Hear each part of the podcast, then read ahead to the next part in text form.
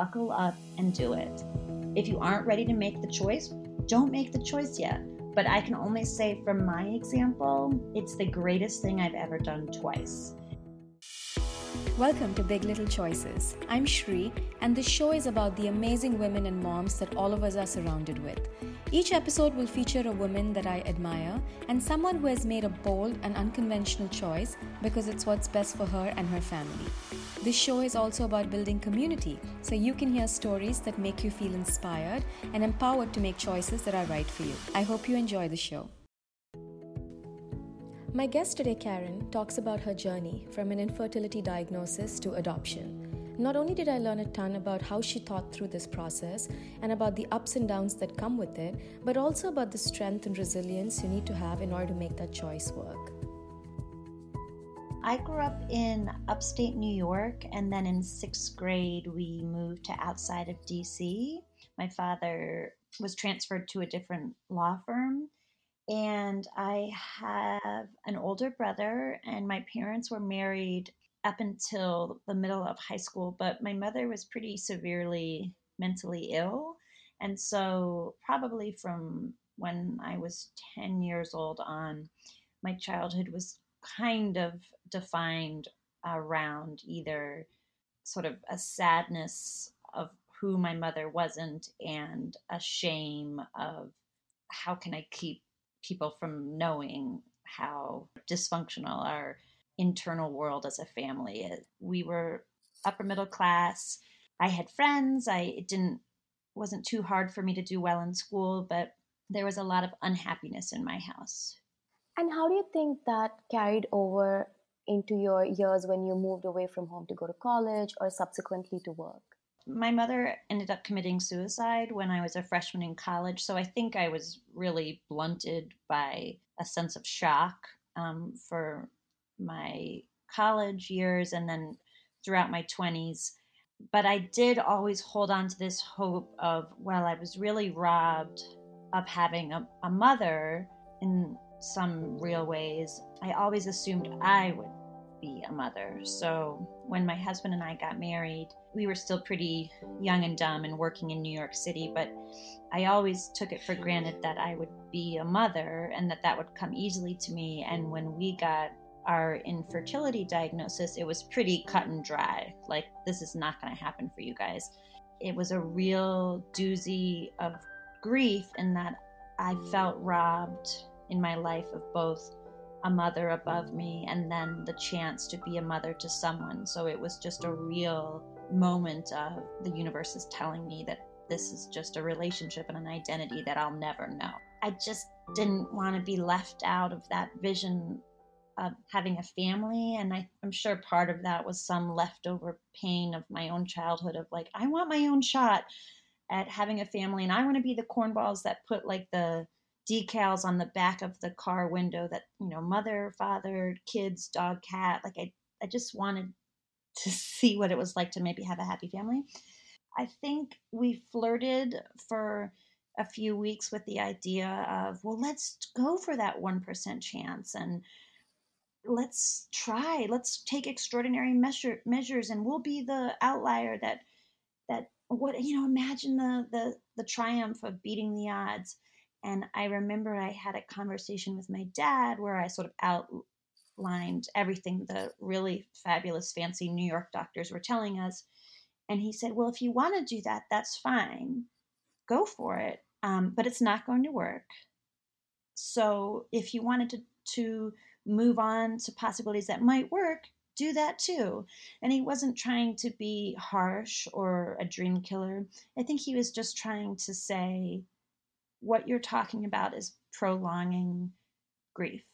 And there's a way to come out of the darkness towards the light, and you can either do that sooner or later. And it was a real clicking for my husband and I of you know, I'd already spent so many times on so much time on infertility blogs, and it to me, given the gravity of our diagnosis, it felt like this is the land of mourning and grief.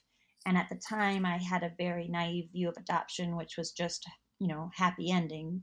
And these adoption blogs seemed like stories that were working towards hope and a happy ending. And so we decided to begin the adoption process. And our journey was sort of made sharper because a very close friend of mine at the time had just gotten her referral for two twin girls from Ethiopia and she brought the pictures of these beautiful little girls to dinner and the way we all celebrated as friends of my friend becoming a mother and the way we were already starting to picture these girls and plan what she should shop for to prepare and talk about her trip it all felt the way it sounded and looked when I went to baby showers of friends that were pregnant. Like it was the same excitement and the same sense of hope and naivete and joy and possibility. And so we sort of followed my friend's lead and specifically after researching agencies chose to adopt from Ethiopia. What was it like making that decision to adopt from a different race, from a different country, so different from what you were not just familiar with, but what you were surrounded with? It was a big decision and one we probably went into naively. At the same time, my stepmother is black. Um, you know, I've been going to her family holidays and traditions for oh, decades now, so I wasn't unfamiliar with black culture, um, and I felt assured that any adopted child of mine would sit at a holiday table with people whose skin matched hers. I asked Karen about any expectations that she and her husband might have from their daughter, feelings of gratitude or privilege given her life in Austin versus in Ethiopia. I try not to compare the reality of her life to the fantasy, positive or negative, it could have been in Ethiopia. I don't think that's really for me to mm. do. And I don't want her ever to feel as if her life here is a gift beyond what I think any 10 year old, you know, should be humble about the opportunities in her life. And oh, I get to go to horseback riding camp. And oh, I get hardcover books just because I halfway through the series and the next one has come out. Um, but I don't want her to ever tie a sense of gratitude to and thank God I didn't have to grow up in Ethiopia. We can't know what her life there would have been like. So I do know that when we sat with her uncle when she was asleep in his arms and we met in Addis Ababa, that he said his great wish for her was to be educated. And so I do know and I do trust she's getting a high level of education here. And that's important to me to always make sure is the number one priority in her life if only to honor her uncle's wishes. So now that she's 10, does she know who her uncle is? Does she have any concept of her biological family? She is just, she's a very emotionally articulate kid. She can really access her feelings of grief over the fact that her first parents died. She can really articulate the confusion that exists that she has a sister here who lives with her in her house who she's grown up with and she has these siblings in Ethiopia who we are always messing up the ages because they tend to stay frozen in time of how they were listed in her adoption papers. She is very proud to be Ethiopian and loves it when Ethiopian restaurant owners dote on her or she loves you know seeing an ethiopian runner in the marathon or she loves news of like the first female top politician in ethiopia. But i think she also has this real confusion like ethiopia is sort of this mystical place to her that isn't real. So my husband tim and i's job is to save up the money to take her back to Ethiopia to and we're hoping to do that in the next year or two of where we hire somebody that takes us deep into the southern region where she's from and have a translator with us so that she can sit with her uncle and so that she can have that strange translated conversation with family members. And it will probably be deeply confusing and strange and beautiful and even if it's an awkward one or an emotional one, our job is to try to make sure there's a tether for her as much as she wants it. And right now, she wants as many people to love and to love her as possible. When Karen and her husband were ready to add another child to their family, they chose to adopt locally from Fort Worth, Texas.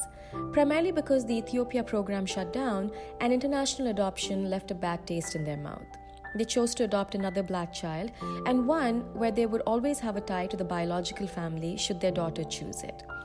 And while it's been easier for Karen to talk to her older daughter about her ancestry and biological family, it has been much harder when it comes to her younger daughter.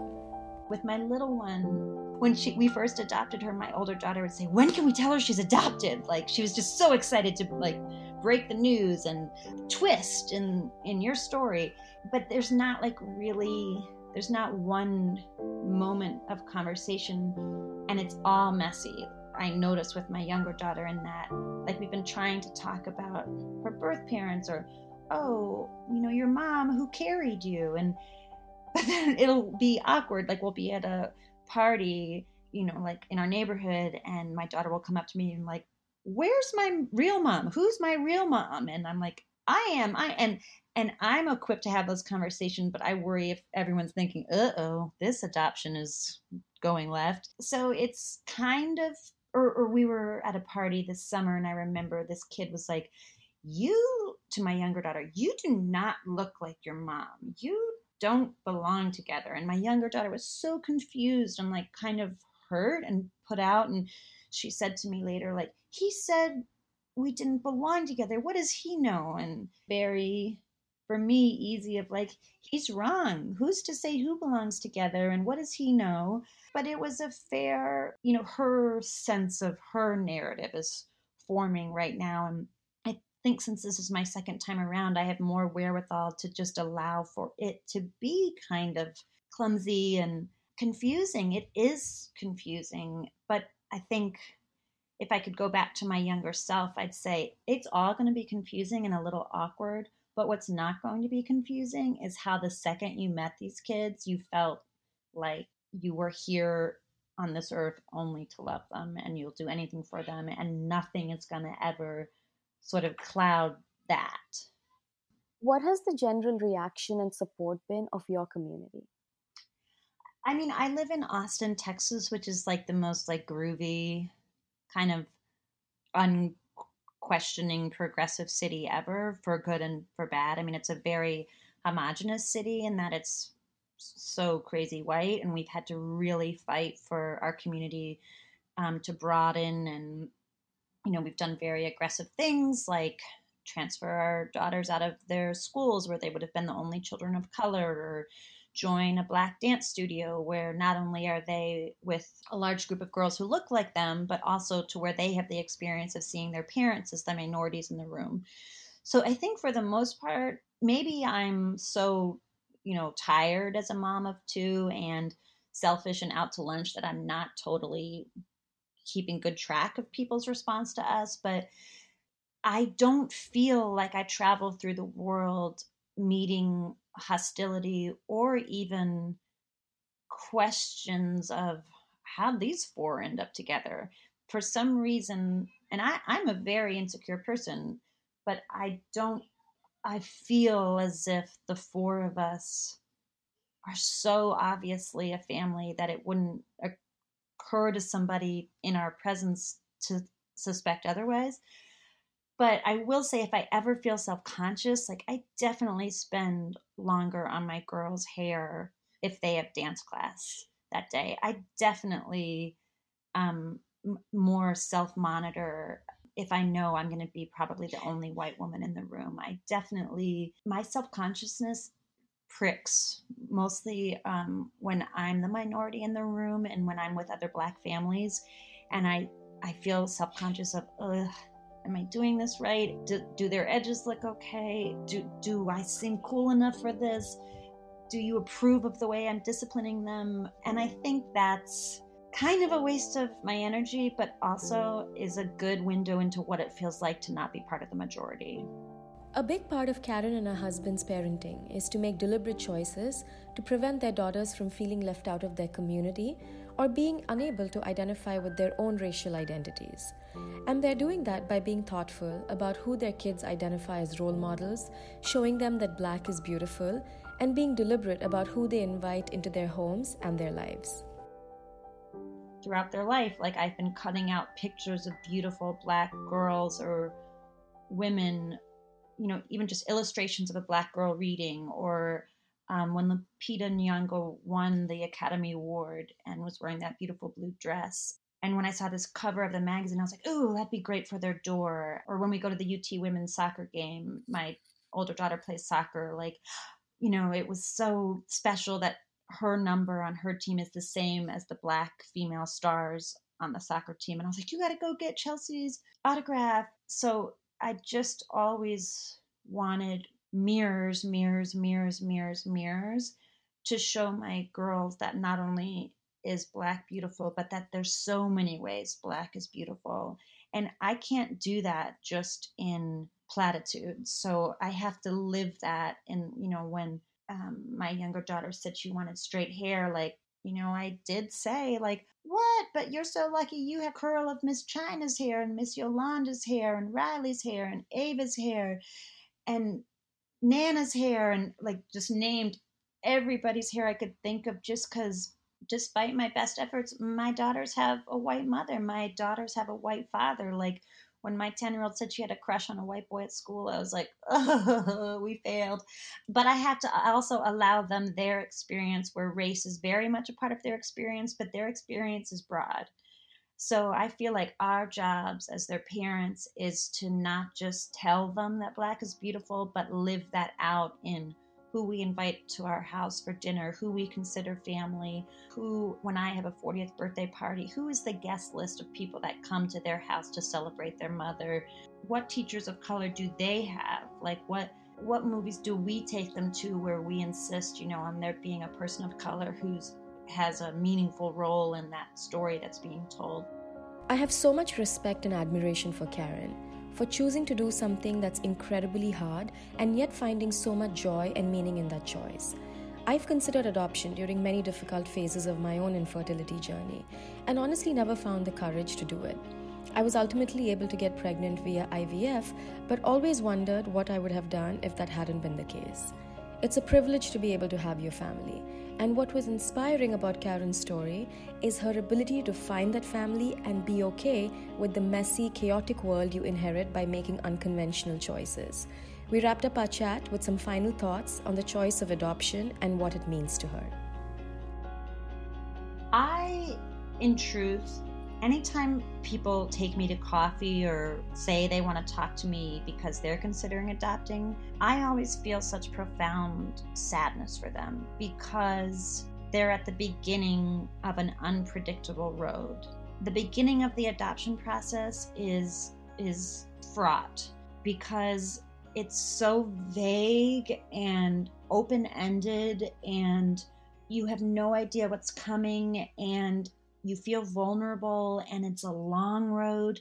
And so, what I always want to tell people when they're starting is it's hard and it's going to be weird and it's a little bit complicated of a journey. So, spend this time really understanding what you're doing. Read narratives of adult adoptees so you can understand what big global mistakes people have made in the past when it comes to adoption so that you can avoid them. Like, be smart about how complicated life is for an adopted child. Be educated about what you can do to avoid the common pitfalls that adult adoptees talk about. Trust that if you lean into the choice you're making, there's a happy ending at the end. If you choose to go on this journey, it's not going to look anything like you thought it would. It's not going to operate on the timetable you need it to. But at the end, you're going to meet a child who that you you fall in love with and you're responsible for and you do anything for. So if you really want it, buckle up and do it.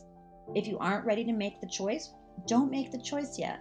But I can only say from my example, it's the greatest thing I've ever done twice. And I can't tell you how delighted I am to have the two people, the two little people in my life. Like, I don't know, I'm stunned by the miraculousness of them, and I wouldn't know them if I hadn't made this series of choices and stuck to them and lived them through and risked it all going left or going badly. I stuck in there, and I'm so glad I did. And not everybody should or could, but it sure worked beautifully for me. Thank you for listening to this episode, and I hope you enjoyed it. I'll be back soon with another interview. And until then, if you have any feedback or comments on the kinds of choices you want to hear more about, let me know.